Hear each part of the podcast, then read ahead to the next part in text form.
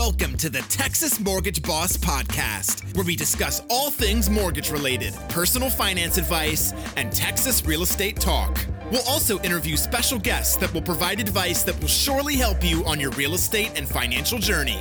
If you have a mortgage question, we have a mortgage answer. Now, here's your host, James J. All right, so today we're going to talk about tax returns and tax return verifications. This is a super important topic this time of year. From January through April is tax season.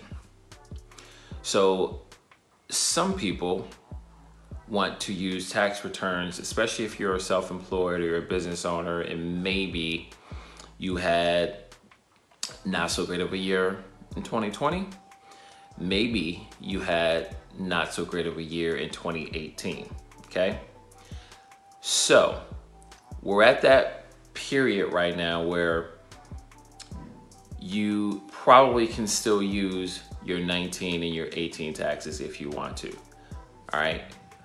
Once we hit that April, May, every company might be a little bit different, but typically, and I'm generalizing a little bit, once we get to April, um, unless something happens with the government and they extend the filing for some reason for tax returns if it's something beyond April 15th, like we had an extension last year, obviously because of COVID. This year, from what I know, there is no extension unless something changes between now and April 15th. So, why am I talking about this? Two things. Tax returns, okay? If you provide tax returns to a lender, we have to get a tax return verification, all right? Why? Because we have to verify that the tax return that you gave us is the same tax return that you sent to the IRS. Yes, people do make up tax returns with the thought that somehow we're not going to verify that what they gave us is the same thing they gave to the IRS, okay? So I'm bringing this up because right now the IRS is behind. All right, now oftentimes you as the taxpayer, as the buyer, you can go to the website, the IRS website, and actually pull your tax return verifications yourself normally.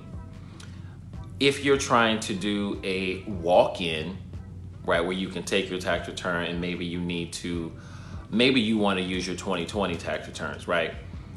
But if you file it electronically, you may not get a tax return verification for weeks, if not longer. What you can do is get a stamped copy at the IRS. However, the IRS is so backed up right now, you can't just walk in right now, from what I'm understanding. You can't just walk in. All right, this is coming from a client where you can't just walk in right now because they're so behind and there's COVID still. So be very, very careful right now. Okay, so you, again, we're at that point where you can still use 19 and 18 as far as your tax returns if you haven't done file for 2020 and most people probably haven't at this point. All right this is the end of january. We're about to hit the first part of february. Once we hit february 1st march april at some point underwriters are no, no longer going to take your 18 tax return. Okay so you need to keep that in mind if you're for some reason you don't want to file 2020 maybe you had a bad year you don't want to you want to use your 19 and 18 there's going to be a point in time where you can no longer use 18 all right? You're going to have to use 2020 and 2019 now there's businesses that sometimes we require three years no matter what but for most people two years is what we're going to be looking at. So that's either going to be 2020 taxes 2019 or 2019 and 2018 for the moment.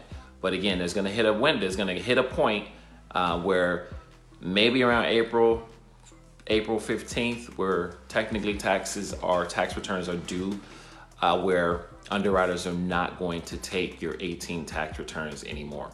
So keep that in mind. If you are self-employed, again, self-employed people like to write a lot of things off perfectly fine. If it's legal, there's nothing wrong with writing things off, legitimate expenses. But just keep that in mind if you're looking to own a home. and keep in mind what you made in 2020. If you want to write off a ton of stuff, just keep that in mind. As a lender, we're going to use what you actually pay taxes on, all right? Not what you made. There's a big difference.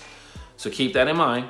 The other thing is to keep in mind is again, if you don't want to use your 2020, you didn't have a great year, you just want the lender to base your income off of 19 and 18, you got a window, all right? And again, I'm generalizing a little bit here, but April 15th is tax due date. Unless something changes, you can do an extension, that's fine.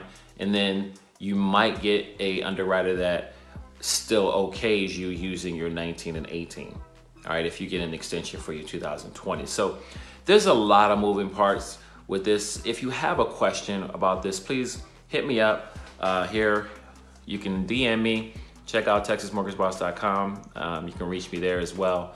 But I wanted to share this with you because this is something that's going to become more and more prevalent as we hit February shortly here and uh, as we start to make our way to tax return due, due date, which is going to be April 15th, unless something changes. So, hopefully, that makes sense. There's a lot of stuff going on there, but I just wanted to share that with you. So, if you have, have if you have any questions about it, let me know. All right, talk to you guys soon. Thank you for listening to the Texas Mortgage Boss Podcast. Be sure to share, like, and subscribe to the podcast. And for more information and resources, be sure to check out www.texasmortgageboss.com.